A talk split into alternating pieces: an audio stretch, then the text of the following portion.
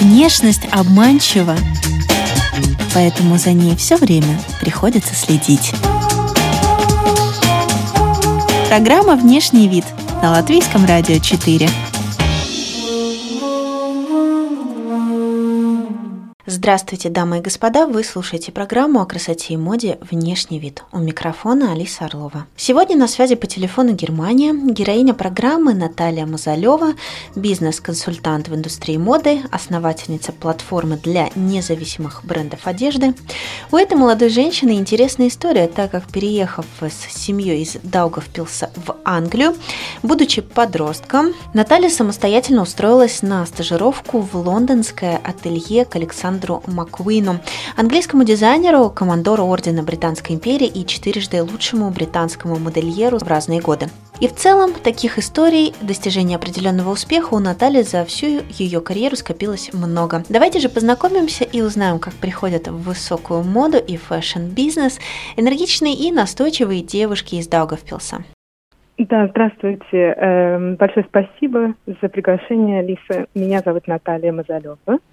И я э, веду собственный сайт про моду и особенно про э, маленькие компании, бренды в моде со всего мира.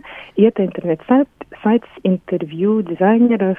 Где вы сейчас живете? Расскажите, пожалуйста. Мы же вам куда-то дозвонились, да, и это явно не Латвия. Да, да. Э, на сей момент я живу в Берлине. Я здесь уже четыре с половиной, почти пять лет. Но сама я родилась вообще в Даугавпилсе в Латвии. То есть вы представляете собой, э, скажем так, историю успеха латвийской девушки, которая, скажем так, нашла себя в фэшн-индустрии и даже побывала за кулисами мировых недель моды. Ой, знаете, да, э, так это слышать про себя звучит так приятно, так что большое спасибо за такое представление. Я надеюсь, что да, да, я так считаю, по крайней мере, я горжусь своей карьерой. Моя э, работа как бы началась, и вот как бы путь моей карьеры такой довольно прямой, я бы так сказала, да, значит, э, из э, Латвии мы с семьей переехали вообще в Англию, когда мне было 11 лет. Довольно быстро почему-то я как-то вот потерялась э, в, в мире моды, наверное, из-за телевизора, из-за разных программ, которые я смотрела. И мне это настолько вот понравилось, настолько эм, казалась индустрия какой-то креативной и разноцветной, интересной. Эм, и поэтому я э, вообще в, с раннего возраста решила, что да, вот я буду работать именно в моде. Вот как вы сказали, что вот именно я девушка из Латвии, да, то есть я была не англичанкой, эм, у меня нету каких-то родителей, которые работали уже в моде, и мне могли помочь. То есть я знала, что мне надо будет добиваться своего успеха, и я просто сама решила эм, решить, как этого достичь своей цели. Вдохновлялись вы чем? То есть какие в то время были программы по ТВ, да, может быть, какие-то фильмы на модную тематику, угу. супер э, топ-модели какие-то со, со, со страниц журналов, может быть, вас вдохновляли, может, какие-то дизайнеры? Я вам не буду лгать, хотя я немножечко стесняюсь этого, наверное, но я должна вам сказать правду, что, наверное, самым главным э, фактором здесь была программа э, «Секс в большом городе». «Секс в большом городе» – один из сериалов, повлиявших на поп-культуру и моду. Премьера сериала состоялась в 1998 году. Вот уже более 20 лет сериал считается одним из самых выдающихся телевизионных проектов всех времен, в том числе и по рекордному количеству наград – 7 премий Эмми, 8 премий «Золотой глобус» и 11 премий гильдии киноактеров. Все шесть сезонов, что длили съемки, стилист Патрисия Филд скрупулезно продумывала гардеробы всех героинь. Как почитали журналисты, за 6 лет телесериала те или иные бренды были упомянуты минимум 70 раз. Любимый обувной бренд героини Кэрри, Маноло Бланик, упоминается 16 раз за 94 эпизода. В 2018 году сериалу исполнилось 20 лет. Почти все ведущие американские издания посвятили этому свои материалы как бы такой роскошный стайлинг и такие красивые, э, как бы образы. сказать, да, да, да, вот именно образы и самые главные дизайнеры, вот особенно э, из люкса, да, они были представлены в этой программе. Я жила в то время э, в маленьком достаточно городе на юге Англии, где я все равно не считала, что я эм, схожусь как-то мысленно с другими девочками в Англии, например. И мне хотелось чего-то другого. И в этой программе я видела, чего можно достичь, и вот именно через моду, вот это мне дал какой-то сигнал, наверное, куда идти, и что здесь меня люди поймут, если я пойду в моду. Если да. ВОК, Библия моды, а, да. то это какая-то кинобиблия моды, возможно, для кого-то. Точно, согласна. И в то же время я хочу сказать, еще добавить, что эм, к счастью, в городе, в котором я жила, у нас еще был как бы довольно хороший э, магазин с журналами, с книгами, книжный магазин. И э, я туда ходила и тратила все мои копейки, которые я эм, я где-то могла как-то заработать, да, э, я их всегда тратила на журналы, начиная, как вы тоже правильно сказали, с Vogue, с Библии моды, особенно в то время. И я покупала Vogue, если я могла где-то найти вот даже эм, на другом языке, иногда так вот почему-то они появлялись в нашем магазине, да, и в то же время, естественно, английский, американский Vogue, и потом я начала уже от этого идти на другие журналы, как Dazed, например, где уже э, намного моложе какой-то взгляд на моду. Конкретно, скажем, с 20, может быть, 7 я просто перестала покупать модные журналы, особенно глянец. Uh, Vogue я не помню, когда раз, в прошлый раз покупала. В аэропорту я иногда полистаю так просто, да, но я просто их не покупаю больше, потому что они не представляют мой взгляд на моду и не представляют взгляд моих друзей, моих коллег о моде тоже. Я бы сказала, это, конечно, э, это мое мнение и все. Да. А, а почему не представляют? То есть все слишком картонно или слишком, это, скажем так, дорогой сегмент, и вы понимаете, что это недоступно для многих, соответственно, недоступная мода уже что-то не совсем приятное. По какой причине? Всего понемножку. Вот все, что вы сейчас объяснили, да, я согласна. Это вот буквально вот я согласна со всеми этими пунктами. Наверное, такой тяжелый довольно вопрос. Наверное, я просто не согласна э, индустрией на глобальном уровне. Не очень согласна с тем, что они рекламируют, да. Даже если они, например, пытаются представить разные, э, разные тела женщин, да, там разные фигуры женщин, или эм, смешивать какие-то бренды, которые и дешевые, и дорогие, да. Они это, конечно, пытаются, они сейчас очень э, меняют свой эм, имидж, но в то же время, да, если вы знаете, как работает эта вот индустрия, то все равно здесь все диктуется самыми большими брендами, да, мировыми. Из-за этого они не представляют или, ну, они дают там, я не знаю, наверное, 5 или даже меньше процентов эм, своей работы, работы брендам, которые, которых так много, которые такие по, поменьше или даже среднего размера, даже среднего э, размера, у которых там, я не знаю, миллионы евро, э, они зарабатывают миллионы евро там каждый сезон, каждый месяц, они не представляют их. Из-за этого, мне кажется, они сделали мир моды монотонным, я бы так вот сказала. Мы остановились на том, что вы переехали из Даугавпилса в Англию. Как угу. в Англии складывалась ваша жизнь? Пошли ли вы куда-то учиться? Да, значит, я э, учусь в очень нормальной школе, э, в простой школе в нашем городе. Была ли школьная форма в Англии? Да, да, как типичная английская школа была униформа. Она была не очень интересной, к сожалению. Самая интересная униформа это в приватных школах, где надо платить э, Э, но в публичных школах, как это называется, да, э, там такие не очень красивые униформы. То есть там э, у нас, кажется, были черные брюки, которые мы сами покупали, и потом свитшорт, и все. Зато было удобно. В этой школе, наверное, произошло что-то довольно интересный такой момент в моей жизни, в моей карьере. Значит, в 15 лет, почему я еще сказала раньше, что я начала карьеру в 15, потому что в 15 лет в Англии эм, школьникам говорят, что вам идти надо, э, надо идти и найти стаж. Чтобы идти в моду, это надо было ехать в Лондон. Я, я просто сказала, нет, я пойду в моду. То есть я эм, помню, как я писала, значит, это были, наверное, письма или, не, или даже не имейлы еще в то время. Эм, я написала письма примерно было 80 или 85 дизайнеров, которые я нашла э, на последних страницах Vogue как раз-таки, в журнале Vogue. Я нашла те, которые мне нравились больше всего, о которых я что-то слышала, может быть. Эм, и я им просто написала, меня зовут Наталья, я хочу идти на стаж вот на такие вот даты. У меня вообще никаких не было навыков, я даже шить не умею, честно говоря, до сих пор. Эм, и мне, естественно, никто не ответил, кто ответит ребенку, и всего лишь на одну неделю. Э, я не сдалась, и я, э, у меня просто другого выбора в голове вообще не было. И я, значит, начала просто им всем звонить. И вот так вот я, наверное, недели-две просто сидела на телефоне и звонила всем этим дизайнерам, объясняя им, что я вам написала письмо, и я хочу прийти к вам на стаж. Почему-то я до сих пор не понимаю, почему, но мне очень повезло, и эм, наверное, студия-менеджер эм, Александр Маккуин мне ответили и сказали, девочка, приезжайте, нам всегда нужны помощники. И в, мне повезло, у меня отец жил э, в Лондоне, то есть у меня было где остаться на эту неделю, где переночевать. И вот так я провела свою первую неделю в моде. И это было прекрасным, прекрасное начало, дизайнером Александр Маквин, когда он еще был жив. Что входило в ваши обязанности вот в тот день, когда вы стажировались? Я просто пришла и, э, честно говоря, они не знали, что со мной делать, потому что я не умела шить, и у них было только ателье, а в пресс-офисе э, им, кажется, не нужны были э, студенты и стажеры на то время.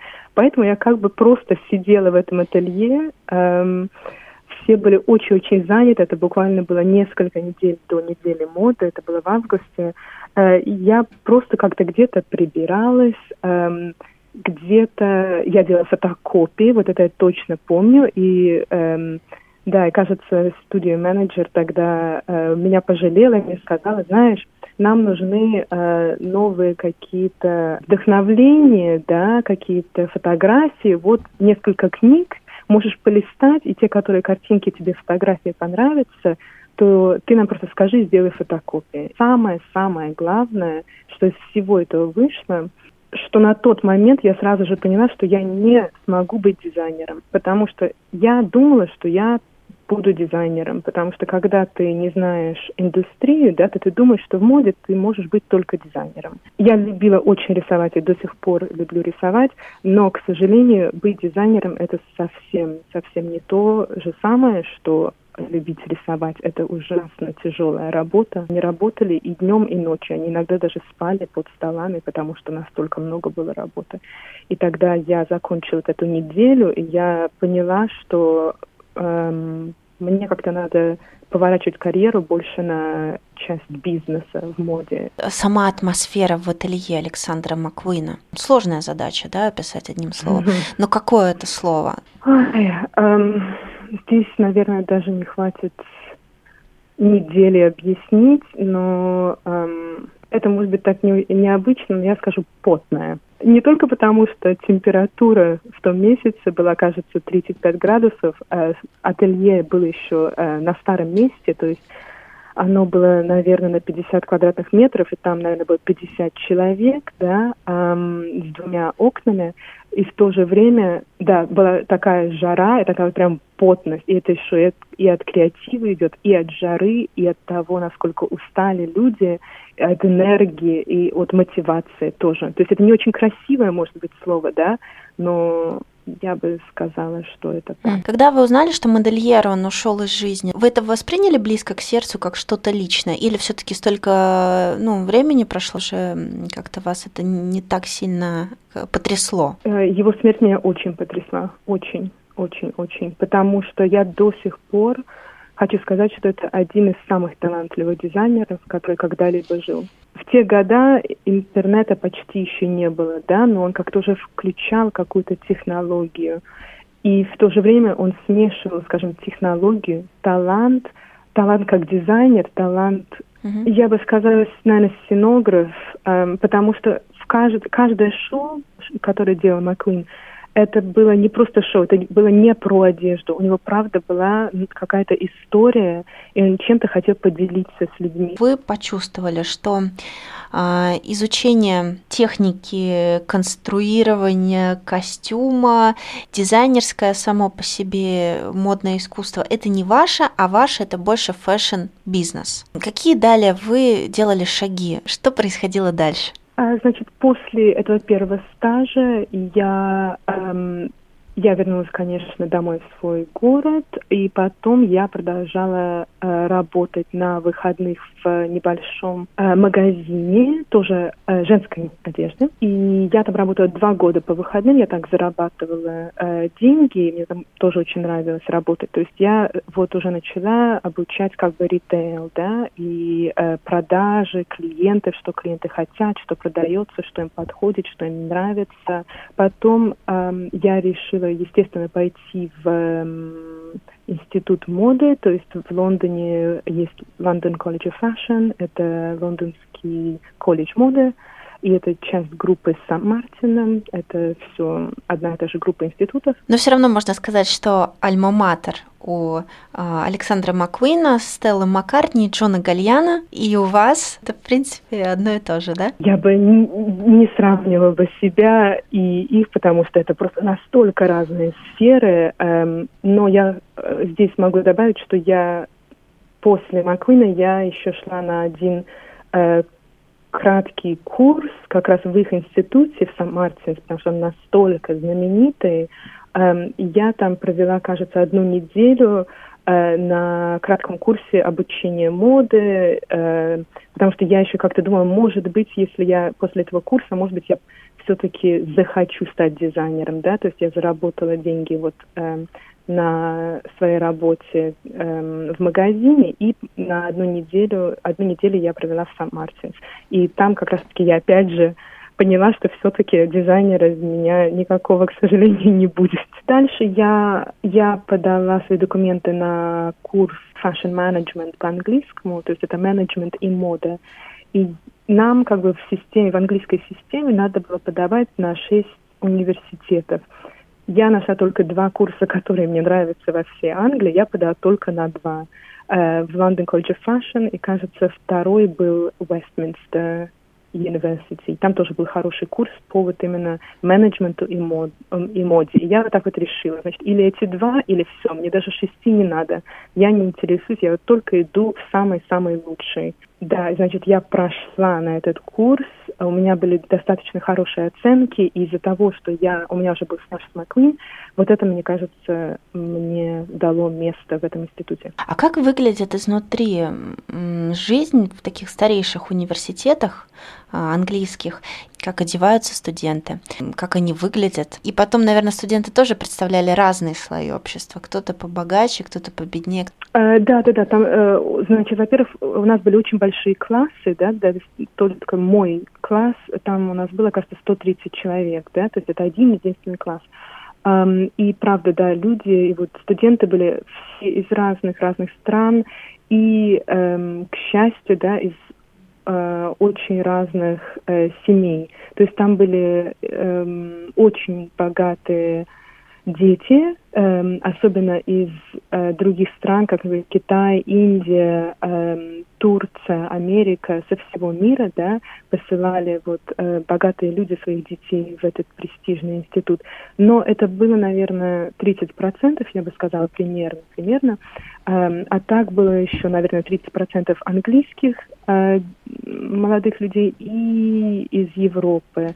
И из-за этого был, конечно, очень интересные, интересные такие группы, и я нашла много прекрасных друзей, и там не было такого снобизма, я бы сказала, да, одевались люди совсем-совсем по-разному, были, конечно, такие персонажи, у которых был собственный э, вкус, стиль, эм, моды, которые одевались очень роскошно или богато, у которых были тоже деньги, и они это рекламировали. Эм, а с другой стороны были, да, были другие ученики, которые просто одевались в футболку и джинсы, потому что вообще курс был построен и сделан так, что эм, они готовили нас вот именно работать на fast fashion. Они хотели людей, которые э, заинтересованы в моде, которые, которые до там, например, 50 евро, вот такая вот цена, такая сумма. То есть они не хотели эм, там иметь только богатых Э, я бы сказала так. Угу. Вот этот курс на fast fashion, который заложили вас в высшем учебном заведении, вы все-таки пошли по этой дороге или вы выбрали slow fashion? Да, я не очень интересовала fast fashion, хотя, конечно, как студентка я тоже э, только покупала свою одежду в топ-шопе, потому что это еще был настолько модный магазин и такой интересный, красивый. Эм, но мой интерес всегда был в мире э, люксовой моды. Это, наверное, идет от того, что я видела вот качество ткани, качество вышивки, да, вот качество работы вообще, вообще. Э, и меня это намного больше интересовало, вот этот вот мир эм, fashion show тоже, да, эм, такая вот мечта ехать в Париж, ехать в Италию, э, в Нью-Йорк. Вот этот эм, наверное, глобальная, такая интернациональная мода. Вот это вот меня всегда больше притягивало. Пока я училась, я еще а, работала, ну, не работа, это был стаж. У меня был еще у дизайнера Стелла Маккартни, о котором мы уже говорили в прессе, и еще у Йожи Ямамоци тоже, э, тоже в прессе, да, это японский авангардный дизайнер. И в то же время э, я работала опять же по выходным, потому что э, мои родители не могли позволить за меня заплатить за мою жизнь в Лондоне, да, это настолько было дорого, э, поэтому я работала в люксовых тоже магазинах, как Harrods и Liberty. И я как бы не хочу, я не хвастаюсь об этом, я просто эм, очень люблю давать другим пример, что если вы чего-то хотите добиться, шансы всегда есть. Просто надо очень много вкладывать энергии и верить в самого себя. И искать какие-то пути, которые, может быть, вам бы не дались, да, но из-за того, что вот я все время работала, работала, я могла позволить эм, как-то выбиться вот именно в эту карьеру люксовой моды. Вам действительно посчастливилось а, работать в команде а, людей, которые стали живыми легендами. Вы упомянули Париж. Понятно, что в Париже самые известные музеи, исторические достопримечательности, монументы. А вот плюсы обучения а, моде в Париже, на ваш взгляд, какие? И удалось ли вам обучаться в Париже? Да, да, здесь мне тоже, наверное, повезло, или я просто, я думаю, это даже, иногда это, конечно, везет, это стопроцентно, но эм, это правда, но в то же время надо как-то пробиваться и пробиваться, да. И, э, значит, как, когда я была в институте, э, один год мы могли брать и э, делать обмен другим институтом в, в мире. Я очень хотела в то время поехать в Гонконг. Я даже не помню, почему я так решила, наверное, потому что там как раз было очень какие-то интересные эм, модные тенденции. К сожалению, я туда не попала, но я попала в Париж. Uh, то есть это совсем неплохой тоже вариант был в то время. Uh, я вообще этого не ожидала. Я как бы Париж даже не выбирала, но я просто хотела уехать и uh, попробовать что-то новое. То есть один год я провела um, в Париже в институте Mod Art, это приватный институт, с которым, ну, у, наш, у нашего института в Лондоне был с ним какой-то там контракт, мне кажется. И эм, я просто приехала без французского языка. И знаете, когда в таком молодом возрасте кажется, что все можно, и эм, всего можно как-то добыться, и есть такая вот наивность, наверное. Эта наивность, она очень важна, мне кажется, в такие года. И я просто приехала и решила, ну хорошо, сейчас начнется моя, моя как бы жизнь в моде в Париже. Это было совсем по-другому, было очень-очень тяжело, потому что без французского языка в то время было вообще невозможно даже купить, скажем, кофе, да, поэтому я очень много плакала, но в конце концов эм, все вышло прекрасно, потому что я нашла английскоговорящих друзей. Что вы считаете своим самым большим достижением карьерным? Я чувствую, что моя карьера до сих пор как-то продвигается, да, вот. Эм... Ну, скажем, на данный момент считаете? Да, на данный момент это очень тяжело. Я бы сказала то, что я начала свой проект, потому что работать в компаниях, да, всегда есть менеджеры, директоры, эм, кто за вас тоже эм, отвечает, кто вам помогает, эм, у вас есть какие-то команды.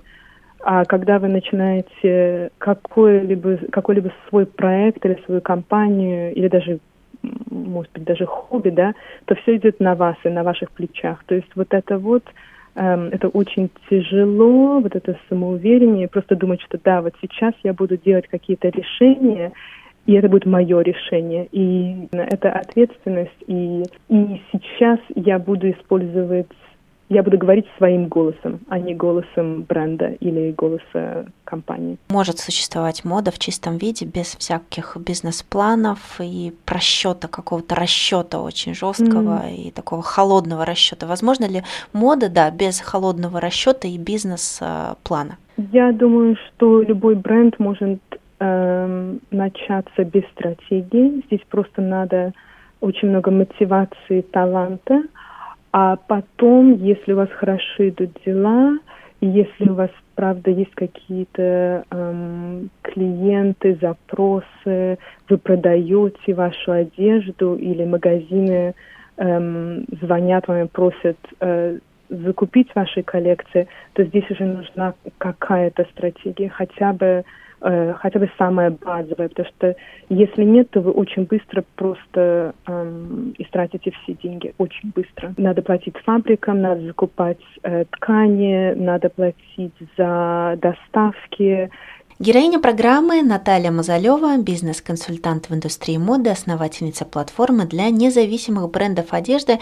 Наталья родилась в Даугавпилсе, позже ее семья переехала в Англию. Там Наталья училась в Лондонском колледже моды и затем училась во Франции, а сейчас живет в Германии. В ее портфолио стажировка у таких гигантов, как Стелла Маккартни и Йоджи Ямамото. Есть ли конкуренция в женских коллективах в модной индустрии? Стремятся ли женщины перещеголять друг друга? Мне кажется, это существует немножечко. Буквально, может быть, э, там, где, э, если вы работаете в моде, да, и вам надо встречать, например, знаменитых людей, да, или вы э, репрезент, э, репрезентуете бренд, да, тогда надо одеваться красиво, потому что вы лицо этой марки, и вы даже выглядеть красиво и продавать одежду, да, даже на своем теле как бы, э, продавать этот имидж марки, да, то есть такое есть, но это идет больше от того, что это часть работы, потому что вы часть мира этого дизайнера. Всегда я думала, а почему вот в одной стране такой ассортимент в магазине, а в другой совсем иное представлено на витринах. А за этим же стоит серьезная интеллектуальная в том числе работа и такие размышления, да, что подойдет, что не подойдет конкретной публике, правда ведь? Знаете, я просто обожаю эту работу, потому что она всегда-всегда меняется, и это вот настоящий бизнес, да, э, но с той же стороны вы работаете с самыми красивыми вещами в мире. То есть вещи, которые большинство людей никогда даже глазами не видят, не то чтобы они их э, тронут или померят, да. И э, то есть атмосфера такая просто прекрасная.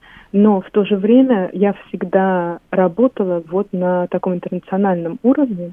То есть я смотрела за магазинами, э, за маленькими магазинами, мультибрендами, а также большими, вот как, например, э, Selfridges или даже как э, Net-a-Porter, или, я не знаю, какой еще пример, ЦУМ, например, да, один тоже из наших клиентов.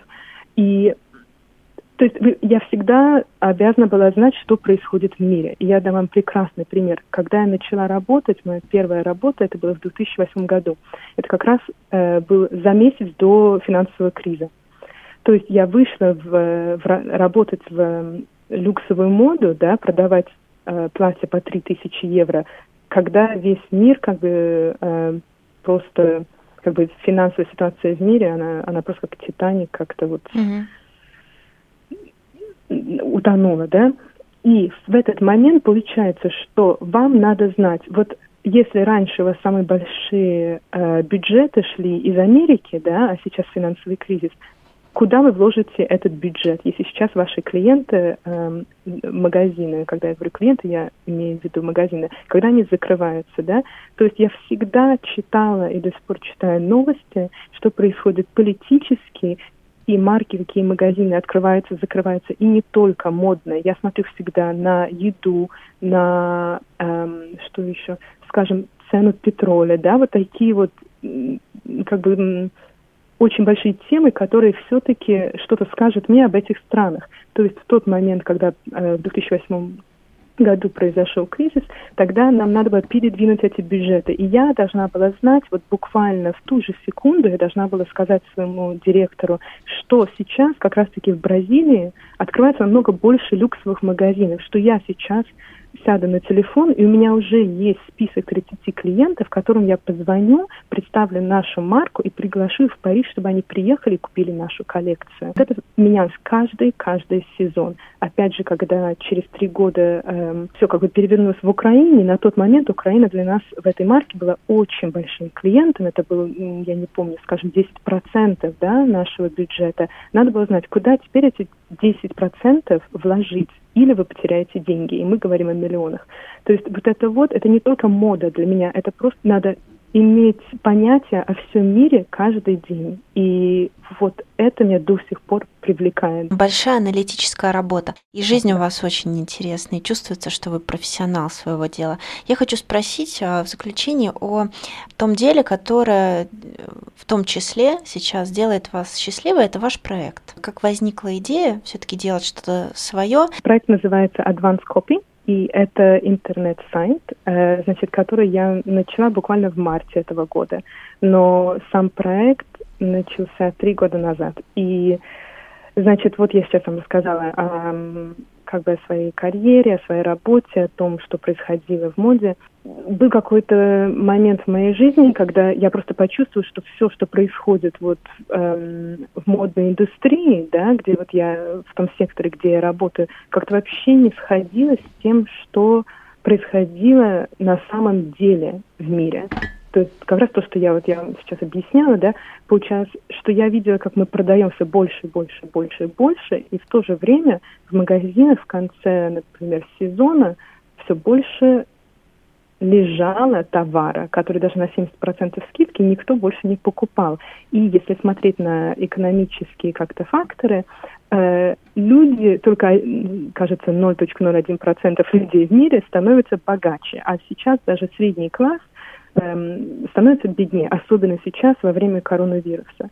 Но вот уже три года назад как-то я почувствовала просто, что что-то не сходится, да, и в то же время для меня самое интересное, самые интересные идеи э, креативные, самые интересные коллекции, какие-то новые мысли шли не в люксовой моде, а как раз-таки на интернете. То есть я начала находить марки, которые как-то представляли мою жизнь, моих друзей, наши идеи, наши, эм, наш как lifestyle, да, вот использовать английское слово.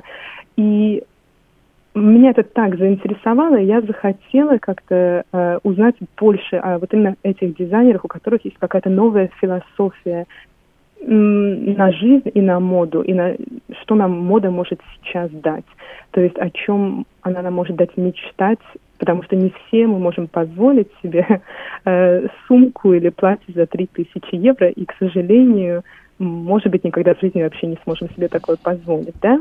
То есть я не могла найти место, э, как бы или сайта даже, или журнала, которые представляли вот именно такие вот бренды. И я говорю о, значит, маленьких или среднего размера брендах, которые частные, то есть частные компании. Это не небольшие группы, как там LVMH или Gucci Group, например. Я просто начала писать, как это очень, как бы, мой стиль, это, наверное, да, вот я с 15 лет всегда просто пишу всем. Эм, я начала писать вот этим дизайнерам, как, например, Шейна Мотта, э, Сесил Бансен из э, Дании, э, кто еще, Холли Райан в Австралии, да, вот только три таких примера, которые сейчас я помню. И я им просто писала и говорила, знаете, я очень интересуюсь вашей работой вашей философией. Можно с вами поговорить, э, провести интервью. И вот так вот три года назад, пока я работала консультантом, до сих пор эм, я начала звонить или встречать вот таких вот э, дизайнеров, которые меня вдохновляли по-новому, где я видела вот какое-то будущее в моде, с которым я соглашалась еще. Я соглашалась с их стратегиями вот именно. Э, да, и так что вот за эти три года я собрала очень много интервью, и сейчас э, я их понемножечку публикую в моем сайте, и знаете, это было просто такое прекрасное решение в моей жизни, потому что сейчас я себя чувствую настолько позитивно про моду и на то, что она нам может еще дать, не отнимая от других людей или от других даже животных, от планеты, от всего. То есть мы можем построить какую-то новую моду, мы можем наслаждаться, покупать одежду, выглядеть красиво, комфортно, покупать качественные вещи. Мне кажется, что даже бедные люди, они должны себе позволить, да, вещь, которая недорогая,